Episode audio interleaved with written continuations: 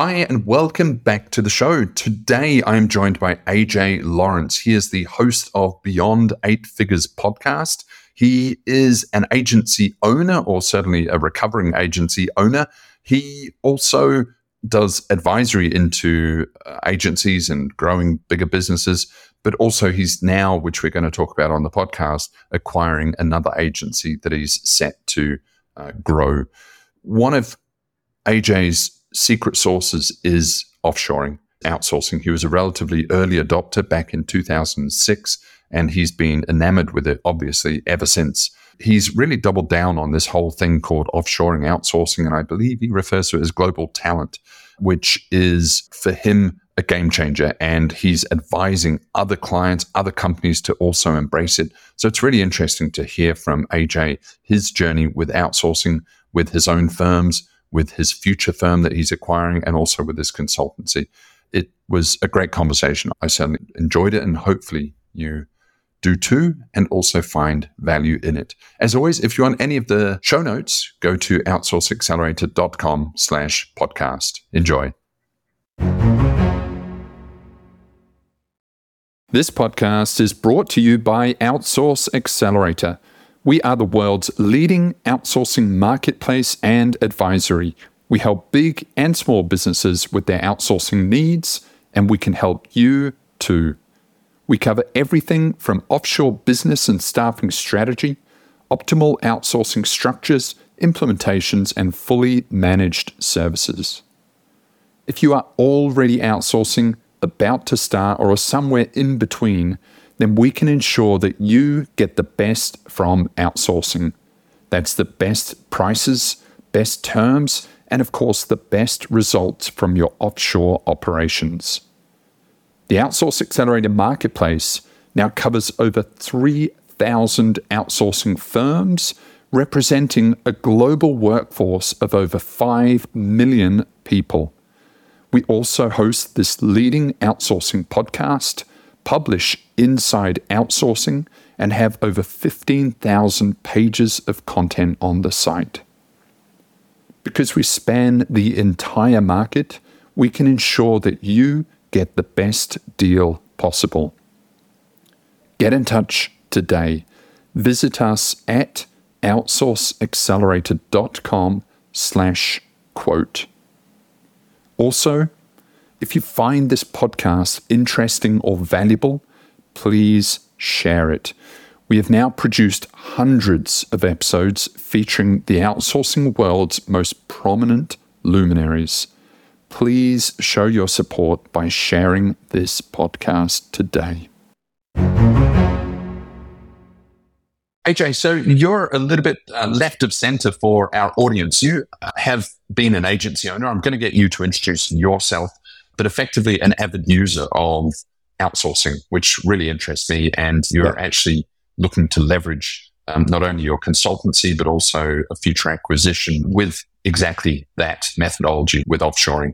So happy, very happy to have you on the show and explore exactly what your journey with outsourcing. So welcome, AJ. I suppose initially, do you want to just give us a rundown? How did all this sure. begin for you? I've been playing digital space since the 80s, but getting paid at least from the early 90s. And I went through the first early waves of the web, the crazy dot com boom, the dot com crash. I built and sold a few development and marketing agencies in the early phases, made every stupid mistake on the planet. And then back in 2006, I had started a new agency, which was my last agency that I sold called the Jar Group. And that was where I really started using consistently, mostly through Upwork style, but a lot of a lot of the back office roles for the agency. We were hiring talent from India, from the Philippines. You know, we were using it and starting to integrate it more into what our work was for a lot of the large companies we served. Got it. Yeah. And that, that's fairly early, isn't it? I remember I started outsourcing for the first time in about 2011 and it was still pretty, pretty early, pretty cutting edge, pretty gritty. You started kind of around like 2006, seven?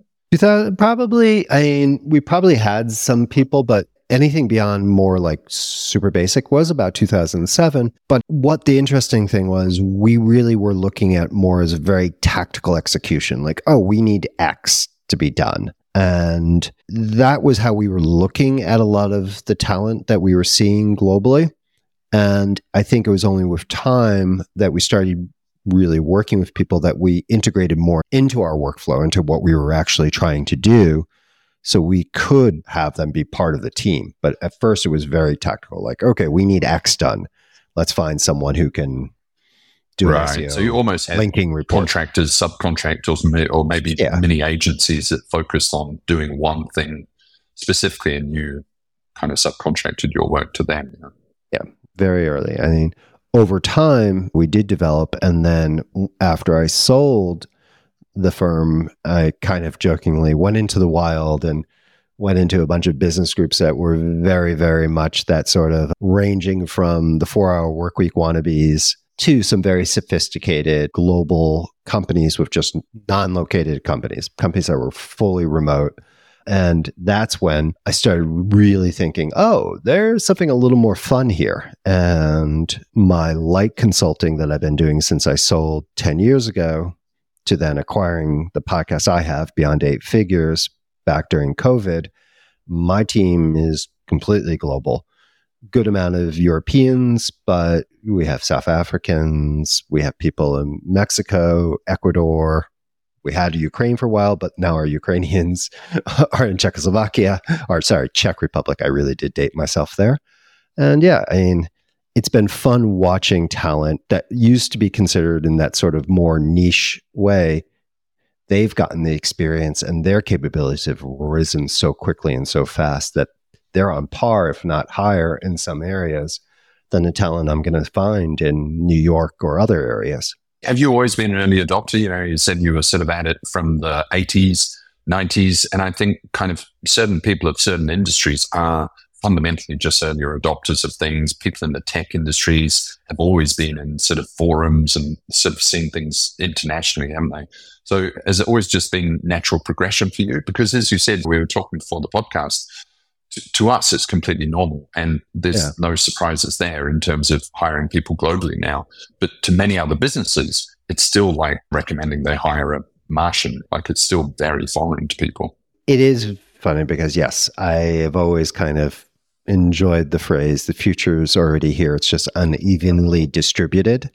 It's just, I kind of, yeah, the internet itself lends it to non physically located communication. Yeah, that idea like you can have amazing co- communication with anyone anywhere as long as they're connected. And what you can do is pretty much most of us, mo- not everyone, but most white collar work for a long time has been pretty much stuff. Yeah, you know, there's no real need for physical co location for most white collar t- style jobs. So, yeah, I think looking at it, it's just more, it makes sense. Wherever the best talent is, that's where the best talent is. Yeah, it's interesting, isn't it? You know, and I'm a little bit torn. I am, I feel that people get better work done in an office. And I don't know if I'm not a boomer, but whether I'm sort of just boomer yeah. context of, you know, oh my God, like you've got to kind of get used to the new norms. But I really do feel that people work better in an office. It's better for the formative years of younger professionals and the Gen Zs coming up. What are they going to model themselves on if they're sort of working from their laptop on their bed while they watch Netflix? There's a lot of difficulties, isn't there? I think there's a lot of uncertainties, but certainly the opportunity for global employment is just phenomenal. And whether you do that, you know, in sort of hubs around the world, whether you have them go into offices, is I'm certainly the jury's out in terms of what is the best way of running teams. But certainly you don't want to turn your back on the global employment opportunity. I mean, you do bring up a lot of good things. And a lot of this right now is that we're in a transition phase and technology is accelerating a lot of these transition phases. So one, one after the other and faster and faster.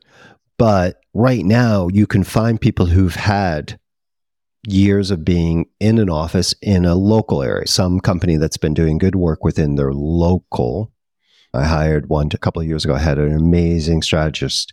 She worked for a teeny, not teeny for Albania, but an Albanian marketing strategy firm. And they were big for Albania, but their turnover was maybe half a million. And that was big for them, for where their market was. Mm. Taking what she learned from that and then putting her into clients who had larger problems, bigger issues, and giving her the tools and a team that had more familiarity maybe with the larger environment, but not maybe her skill, that allowed her to really excel. And we got, yeah, we were able to do great work and create lots of value for the client. So, yeah, you, I do think in that longer term, yes, you do have to figure out how you're going to develop your talent. And I do see, you know, having listened to your podcast and looked at a lot of the other, but looked at BPO firms, the ability to kind of embed entire teams is an interesting concept. I really think there's going to be some, you know, some interesting things that come out of that. So, like mm. a company that basically develops the capabilities of people, but a specific team actually works for company Y, while in sense they're being trained in whatever, but company Z in their local area. That looks really cool. I know someone doing some great work in that for video production teams everything from a creative director all the way down to the basic editing in Pakistan, where they're put in teams. They work for companies in the US, but they're part of this Pakistani company. And it's mm amazing mm what they can do. But yeah, that's it, a good question. Incredible. How do you develop the talent? Yeah, yeah. And, you know, outsourcing, I, I tell this to client calls, outsourcing is a massive umbrella term. And it really, it denotes sort of offshore employment. And employment is a huge umbrella term for, for America or wherever you're sitting. Within employment, you have agencies, you have consultants, you have full-time employees, you have part-time employees, you have interns, you have apprentice and, and all of this fits within employment. And people sort of see outsourcing as one sort of flavor. Yes. And actually, there's the whole spectrum of what you can do. But fundamentally, it's just leveraging, basically finding or choosing your staff from a, a pool of 8 billion people as opposed to just sort of hiring locally. Now, can you set up an agency offshore that is a video specialist? I think the outsourcing industry, if you were to generalize, like, is you know, there's a spectrum, but you do have agencies that are 100% based offshore and hmm? why do they even need to mention, hey, we're based in the Philippines, by the way? Like, why is the new agency of 2024 not fully based in the Philippines where there's a lower cost center, but, you know, marketing and, and selling to the US where there's obviously higher earning opportunity? And there should not even be a conversation of where they're necessarily sitting or they're citizens of what country. And so I see that as the next evolution, certainly for agencies, having the sort of domicile of hey, we're a US agency. It might be good for branding, but I think it's completely irrelevant for anything else, as long as the quality of work is is there. I think you bring something good up because there are a bunch of these, and I get really frustrated. These VA agencies will help you find it, or here you hire, we train them, whatever. In reality, they're they're just like the old temp agencies that I struggled with between one company going under and next company getting bought. I would work. They get you the worst possible job, and then they they bill you out at eighty percent markup, and you get pennies to do the work, and then you get a bit. There's a lot of these that I think are successful now in getting traction because they're using the concept of Philippine VA or XYZ VA, Latin America VA, on the idea that it's cheap. And yes, cost structure is different. You can hire someone in a local economy that maybe has a much lower financial requirement and a you know desire and be happy with less than you would be paying someone maybe in New York, London, or a larger city. But I think a lot of these new hotshot things are using it from the negative connotation of like, look, it's cheap for us to do this, so you get someone cheap. But mm. yeah, I do see a lot of that Philippine. It, it's it's a difficult because yeah, the everyone that comes to the outsourcing industry as a client then is very price sensitive, and they fundamentally are because there is this fundamental truth that if price was not a concern, I think that everyone would have all of their staff sitting in an office in downtown Manhattan or whatever, San Francisco. Um, but it's expensive. And so what are the alternatives? I, I think if, if cost was no concern, no, no objection, then everyone would do that. There, there would be few benefits of sort of spanning across the globe. And well, so there is a price sensitivity, but you don't want the focus to be on the price and you don't want them, the clients to cut their nose off to spite the face to, to hire the $2 employee and mm-hmm. bump their head against a wall and get frustrated because then they're not performing and, you know, you need to pay a proper price. But it's difficult sort of blending those two conversations where, yes, this is sort of orientated around price, but you're really looking for quality and deliverables and reliability and scalability and all of these other aspects that is so important for operations. No, I think it is. I think the one thing I have started seeing, maybe not from, you know, I'm going to keep you know, differentiating between New York and London, where I've had offices in the past, and someone who has even a good sized business in the middle of. I have a friend who is in Kentucky and he's not doing a bourbon company, but literally has a distribution company. Does really good. There are certain types of talent he cannot find. And he's historically has gone with agencies, fractional people, just different sources to try and bring in. Just it's overly expensive, cumbersome, and didn't integrate into his team over the past few years, seeing that this rise of global talent, that the capabilities, especially in marketing, sales, financial roles, HR accounting, those types of things, have risen so quickly. All of a sudden, he's able to find talent that he can integrate through his team on Slack and through other tools and actually get more output than he was able to. So I think this is one thing that, yes, most people would love to have everyone there and you all hang out. And if you drink, you go have a beer after work or whatever. That is a great experience. But business is business sometimes, and getting the right talent can make such a huge difference in what you're capable of doing and where you're able to grow your company. And there's a lot of mm-hmm. places you can't find good talent. Absolutely. The remote issue is a big issue as well, isn't it? We have a client where he's sort of a you know, in the US in the outback somewhere, a kind of tourist destination, big business. And kind of he, his business was eating up the entire town, but he was kind of forced to employ anyone that could do a basic job, you know, that, that was able to type. And then he was forced to sort of train them into digital marketing because he had no other resources, no other opportunities. And so you're kind of crowbarring in literally anyone with two arms and two legs that can kind of do a job because that's all that's available. And he then came offshore and realized that, you know, there's actually hundreds of millions of ideal candidates at a cheaper price. And then his business just got sort of superpowered because you're not trying to crowbar in anyone that can just sort of turn up to try to learn the job. Like you're actually then employing specialists. And as he said, he was hiring from a talent puddle, not a talent pool. And so it's, uh, it's, I'm going to steal yeah, it's amazing. There's a lot of different applications for this. AJ, to get us up to speed. So you sold your agency about 10 years ago and then you've been consulting. You have the podcast Beyond Eight Figures podcast, which is to some extent self-explanatory. And you are, you've also been on a hunt to acquire an agency.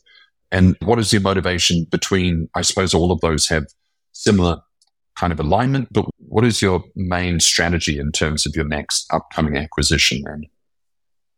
Well, in looking at this, I realized I was very lucky to sell in the mid seven figures for my last agency. So I can complain. I made a lot of mistakes and I, you know, I always joke, play a little violin. But at the end of the day, I acquired the podcast for a Bitcoin for the ability to learn from entrepreneurs who have been successful and how they were in, able to handle a lot of the issues that I had difficulty with my last company. In this, I kind of realized I really did want to start another company, or I wanted another company. And in my research, I came across the whole concept of acquire, you know, acquisition entrepreneurship it's been around forever, but it's kind of being repackaged and a little bit cool and sexy right now in certain sectors. A familiar set of actions to take, but repackaged with new cool terms. So I have been on a search to acquire a company. I'm in the middle of what is known as due diligence for a really what I believe is a very interesting 50 year old local marketing firm. And for me, one of the things that's so interesting is while they do have a very strong, they have a good team, but their approach is very like they haven't been able to expand their capabilities. They haven't kind of adapted with the change in marketing, the rise of AI, all this fun stuff that's going on right now. One of the fastest ways is not replacing my talent or not my talent yet, but the talent of the company, not replacing it, but integrating specialists in different areas from wherever they are and looking at a global talent pool. Um, you know, right now with my own just light consulting that I do, helping people figure out their analytical structure, helping them figure out their marketing strategy. I have strategists that I use and I've been training for years. So being able to integrate them and they're in Amsterdam, they're in, you know, um, one travels all the places. I think right now in Turkey, she goes back and forth between Albania, Bulgaria, Turkey, and a few other places. But being able to integrate them into an existing talent pool and being able to then increase the value of what this company can do is one of my main thesis for making this a worthwhile acquisition. It's mm. like you increase the value for the people you serve, figure out a way to capture some of that, and you're going to do okay. And the easiest way to increase your capabilities is to add strategic talent. And when you're in the middle, you have a company that's in the middle of nowhere. The best way to do that is to add global talent. And without giving away the details of the company, you like what's the outline of the company? It's an agency. What how many sort of staff does it hire? I assume it is it a digital agency? Does it cater to the local town around it? Like what's the gist? It, it has a national footprint. Its clients are SMBs across the US that have local market that market to a local community. So yeah. You're not doing Google brand across across the country. You're doing it within a five mile radius of a plumber. Right. So it's yeah, they service plumbers, lo- local lawyers, beauticians, stuff like that. Very very ma- what in the U.S. we would call main street businesses. Got it. Got it and they're kind of, I suppose, taking care of the kind of 80 20, the low hanging fruit, just getting everything in place, kind of doing the Google local listings, getting up a bit of a website, basic SEO, things yep. like that. Yeah. And that's all good. And that's a good foundation. But so many small businesses are able to generate extreme amounts of value from having a more aggressive outreach capability. I know more than a few, I've been interviewing, talking, learning, going to conferences, just even home landscaping companies that are able to expand to a few communities, the amount of money, if you look at sort of like customer acquisition and lifetime value of a customer, some of the, a residential in some parts of the US is worth five to 10K a year with an expected lifetime of five to 10 years staying with the typical landscape before they move people don't change their firms very often for those types of services. So it mm. could be a 100K of value to get a customer. And I think a lot of people, when they look at local marketing, think of it as, oh, well, okay, we show up on Google, yeah, we show on Google Maps and maybe a couple of different local search queries.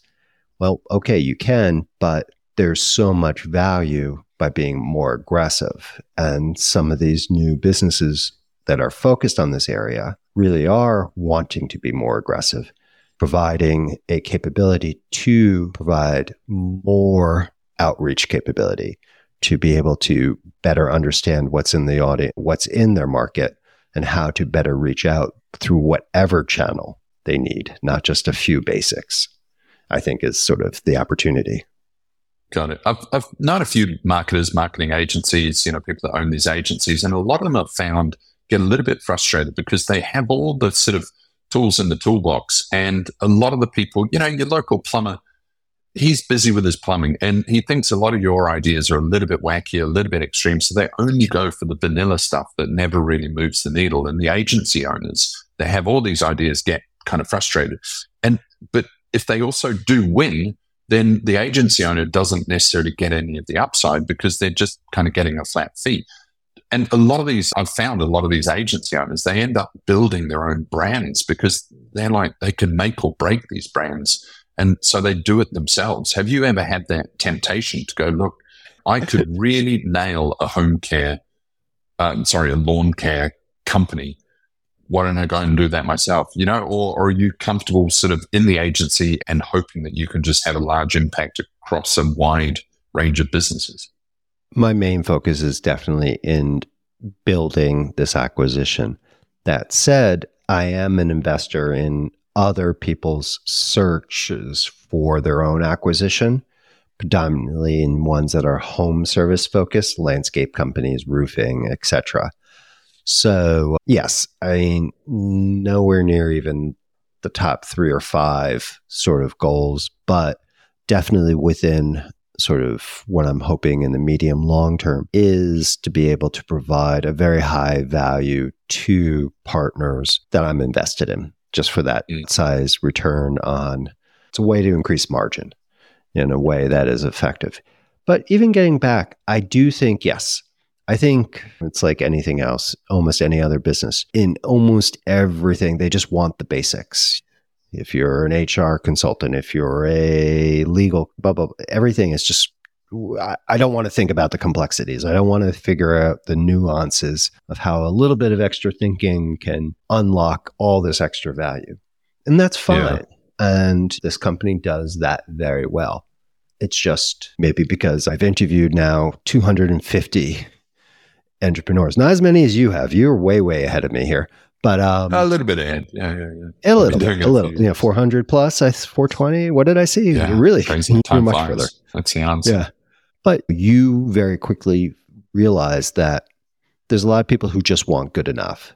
But then when you start talking to people who have taken the extra blood, sweat, and tears, the extra time to develop the model, whatever it may be, to go that extra bit, you realize, and I think this is what I am so fascinated by global talent, it's more a question of leverage. And it's this willingness to go further with your use of leverage. And it doesn't mean debt, doesn't mean any, you know, it just means that possible. And global talent is becoming a huge leverage. The ability to bring a higher capability to bear on a problem that traditionally was a few people you knew from high school. You know, as you said, you hire the people you know and hope they can figure out how to do this versus, oh, someone who has 15 years working for a global companies doing this, but kind of wants a different lifestyle. Well, guess what? This approach to global talent allows for a marriage of that and the creation of outsized mm. value. And that it's funny, isn't it? You know, like you can set up, like you can acquire this business, you can cut out a lot of your costs by taking your staff offshore. And then you can also benefit your clients by showing them that as well. It's a magic tool in the toolkit, but it should not be like it, everyone should know about this. I'm, it still, it still amazes me that with technology, you could really do this kind of outsourcing in earnest for about the last 20 years. You know, it was a little yeah. bit kind of cutting edge, but it was possible. But I, I just find it amazing that it is still this sort of secret hidden magic tool in the toolbox that can transform people's businesses. And people are still making businesses out of revealing this magic tool when it's out there. It's amazing, but the adoption is just so slow and people are apprehensive. And, you know, it, it, I do find it staggering. Do you have any thoughts on that? I mean, you've been an early adopter, you've seen it, and you consult with a lot of people. What do you see on the ground with people resisting or, you know, kind of self sabotaging this whole offshore thing? It's funny. Like one of my favorite examples is a um, good friend of mine during COVID bought a historic restaurant in New York City. He ex private equity guy had made a good amount of money and you know, but he still wanted. That was a bad move, was it? Actually, historical. Yeah, it's a hundred. What are they? They are hundred and seventy years old, something like that. They've just had their three best years ever since he's taken over. He is from just a regular business size, took it from about a five million turnover per year. They're approaching nine, and even more importantly, from a couple hundred k to he's probably going to do close to a million in free cash flow. So really significant growth profit there. Obviously, a very local. Fo- you, your whole thing is you need waiters, dishwashers, chefs, cooks, people doing. So the mindset was very there. There was a need to help support marketing and some other initiatives. And that list just kept getting bigger and bigger. We finally I was able to just convince him, look, let me just, I'm going to put someone in. I'll sit there on the phone with you, phone, Zoom. And if you don't like him, I'll cover the call. Yeah, it was just like, I, it was driving me crazy because he kept saying he wanted to do all this stuff and just didn't. She came in from Georgia. She had worked with a few other restaurateurs in San Francisco and in London, so she understood the business. She lives in, I think for your audience, they would know Georgia as being the country. As American, I always yeah, have to go, not the state. Sorry. That's right. Global audience. But she's amazing. And what's so amazing is it's not just clearing off a long list of tasks that they had said, oh, eventually we'll get to when we have time. But she's been able to generate new revenue sources by just understanding the business and going out and finding. Basically, she's been able to really help them maximize their private dining room, got them on a bunch of private dining room search engines. There's micro everything, but like things that my friend just never even knew existed. And because the reality, like that, you know, that all of this kind of work is done from in front of a computer these days, isn't it? You know, whether you're sitting in the restaurant doing it or it's being done from in front of a computer. And there's no reason why that can't be done offshore or done from Georgia or done from wherever the best person for that job is. It's, it's just, yeah. it's quite small minded to think that you, they've got to sort of, it's just, I suppose it's changing the frame, isn't it? And people not realizing what can be done remotely. Yeah like I said, I think there is so much more, and just the tools we're seeing now. I know a lot my, of people my, were hoping. My prior business yeah. actually was hotels, hospitality in central I London. Saw. We had about 250 units. It was about a 20 million dollar revenue business, and we very early on we needed 24 seven customer service, and realized actually you can't afford that on a London wage you know, and, and also no one in London wants to work night shift to cover the 24 7 customer service. So I went to the Philippines. Yeah. And then you very quickly realize actually, hey, why am I doing uh, my web development in London? Why am I doing the marketing in London? But then it extended to almost everything. You know, why are you doing the corporate sales? Why are you doing the OTA management, the um, price management? And we actually brought all of it to the Philippines so that actually there there was the probably 70, 80% of the staff were sitting in the Philippines. And this was fundamentally a brick and mortar kind of business. It was hotels, hospitality in central London. And we had 70, 80% of our staff offshore to the point where our offshore staff were managing the maintenance teams that would go into the units. They were managing the cleaning teams that would clean the units. They would also order all of the soaps and the laundry and all of that. All of that was done from the Philippines. And it's amazing what you can do remotely if you enable it. And then they just become systems and it's neither easier nor harder. It, it just becomes the system. But of course you save a, you know, huge amount compared to a central London team. You know, you do save a huge amount. You sort of also just to give yourself that extra, you know, I think the mindset, you know, you were talking about having the 24 7. One thing that I've done for other marketing firms is literally just embedding junior data analysts from Philippines, Thailand, Vietnam, some really good data in data. They have a good data program out of whatever the main Vietnam university is. And it's this ability, and it sounds really silly, but it's really big of having someone who gets the data and the reports done overnight so they're available for executives 1st mm-hmm. thing in the morning. And they used to get them late in the afternoon, but then they kind of just kind of put them on top of the rest of their pile of things. Just by doing that, I've been, you know, a couple of, you know, the clients I advise and work with, they're like, it makes so much, yeah, it has helped us focus so much more. And there's nothing really unique other than the time frame. Someone who's living on the other side of the planet can go do this work while you sleep. You wake Mm. up and there's their output. And you can use that output right away if it's the appropriate output, obviously. And all of a sudden, instead of like, maybe I'll get to it, it's so much more actionable because most people are a little bit, a little bit more raring to go in the morning than they are in the afternoon. Just Yeah. that basic use of global talent is just huge. Absolutely. Yeah, it's huge. And so you're coming back to your agency that you're acquiring then. It's going to close soon, I believe. Like, what are your next steps? Like, So we you- are in, all right, just to kind of geek out a little bit, we're in the early stages of what is known as due diligence. Basically, I have a really great firm, Guardian Due Diligence. So I'll give them a shout out. An ex private equity guy who basically hired a bunch of really smart accountants. They go through the books of the company and they, their main goal, there's a lot of things they do, but the main goal is to just understand the quality of their earnings of this company. So, is this an ongoing entity? Can this run itself? Or not run itself like, oh, it doesn't need people, but can this business keep going? Is there any hidden hiddens? Are there debt that no one is claiming? Have they been juicing the books? Have they done things to make the numbers look better? You know, just to Yeah. understand all how strong. DD. Yeah.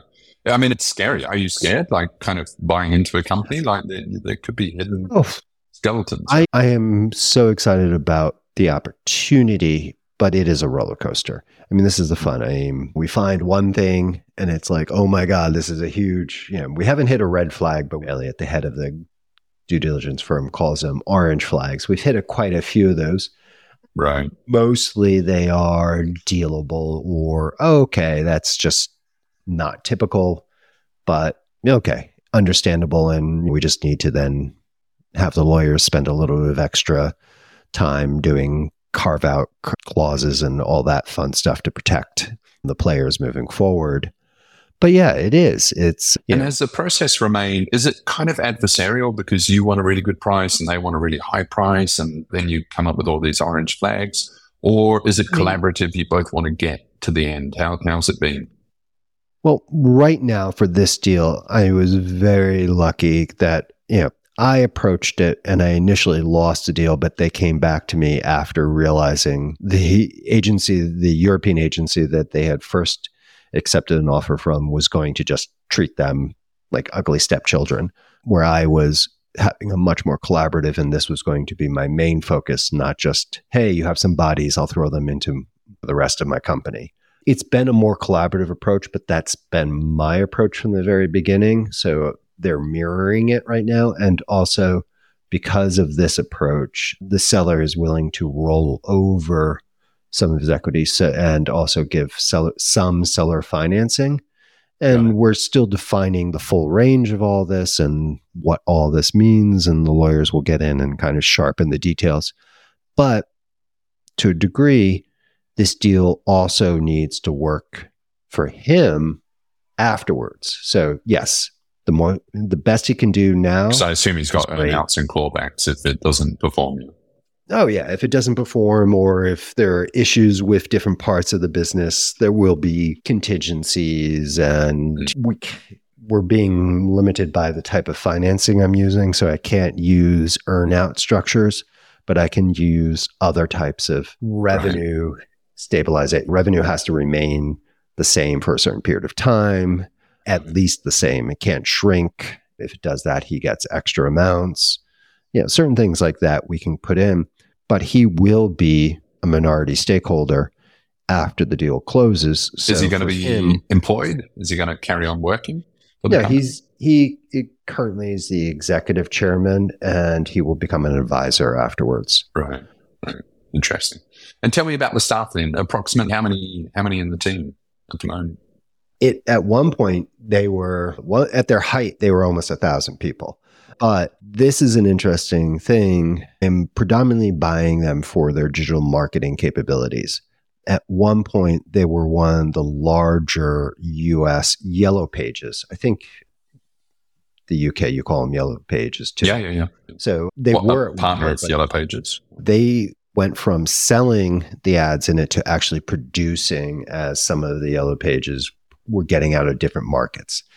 They were kind of put together through some private equity shenanigans to go after these areas that were being abandoned from it as sort of a cash cow style approach. That said, they did build this digital marketing capability. So while print has been shrinking at 30% year over year forever and a day, Right. their digital has been growing and, sad, and stabilizing at this point with the last couple of years of the up and down. Um, where So, I'm how many staff now, roughly? Down to about 40. Wow, that's quite a contraction. No wonder the guy wants out. Okay. And so you could, uh, you know, being, I don't know if this sounds brutish, but are you going to bring all of those offshore? Like 40. So looking at numbers, the salary payroll would be about 200 to 300 US, 200 to 300,000 US per month. You could save 100 to 150,000 US per month, pretty, you know, with certainty. Obviously, you need some sort of They are a little lower people. on a. They're a little bit lower on base just because of the location. They are very Okay. much in a smaller market in that Right. sense. Uh, yes, the cost structure is there, but the first real is I'm actually planning on expanding headcount with more talent. So I will be bringing in, in all likelihood, global talent to expand capability and to really sort bring up what they can do. I think the idea of outsourcing the existing team is not the initial strategic, it is extending. But I do think we'll be looking at certain back office roles or positions. Or I know someone, like I have a friend who has an accounting agency and he does everything from the bookkeeping all the way up to fractional CFO for companies up to about 20 million. And he cannot find good enough talent just to be able to talk to his clients, but he can find great talent globally to do the work. Mm. So what he's been doing is offering to hire, you know, hey, do this, we'll cut your thing, you know, we'll your cost for having your accounting, bookkeeping, etc., will be a half to a third of what it is now. But Mm. we will hire your person. They will still work on you, but they're going to work on other clients and become so. Right now, my yeah, there's different ways to not- skin a cat. But Yeah. you know, you can get very capable front-facing people in the Philippines. You know, the Oh, yeah. Philippines. You know, like the Philippines, Procter and Gamble are here, Nestle's here, all of the management consultancies are here, Ernst and Young is here, J.P. Morgan's here. You've got MBA grads here, you've got Harvard grads here, you've got a lot of management consultants here. You can get very capable, even if you need to pay six thousand bucks a month as a salary, US, uh, which is a lot in the Philippines, of course, but you know that might be replacing someone on 200k in the US, and you know it, there's absolutely fantastic, capable people. It's a little bit thin as you go into very specialized verticals. It, it becomes a little bit thin, but like any job market, you know, it's really difficult to find your prints. Like you've really got to hunt around. It's competitive, but for sure you can find great people in the Philippines. I think from the Philippines to what I've seen in India, definitely seeing in South Africa. The great thing is that talent level is just increasing. Four or five years ago, it would take a little bit of work to find a front a front office type person. Now it is. I hired a fractional COO for a while. And Philippines, she had started her own company. She had done this stuff, but she had been backpacking with her boyfriend, now husband, throughout throughout the world. And she runs, she now runs, or her people are the fractional COOs now for about 30 different, I would say upper six to low eight figure size businesses. And she has this business where she just trains fractional COOs for these type of company. Yeah, she's from the Philippines. She came and it was just more that she wanted to run her own company. She realized she really liked doing the operation. She didn't like the rest of it. So she was just like, oh, I'll do operations for other people. Mm. And great work. And it doesn't matter where she's from. So, you know, sure. that's definitely where this talent has sort of, you know, again and again, just every time you turn around, someone's taken on new challenges and pushed themselves. And in mass, that means you get some really great people. For sure. No, that's huge, huge opportunities. Well, AJ, congratulations. I, I wish you the best with the due diligence. I hope so. Painful, painful you. process, isn't it? And wish you all the luck with the agency and its regrowth.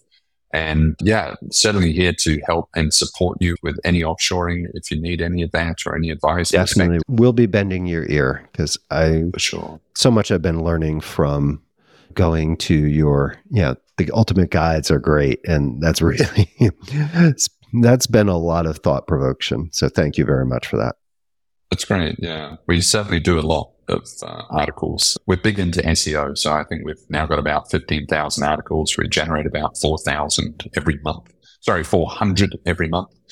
so it's, we have a great team, great content team. AJ, you have a podcast, of course. If anyone wants to listen to the podcast or reach out to you or learn more, how can they do that?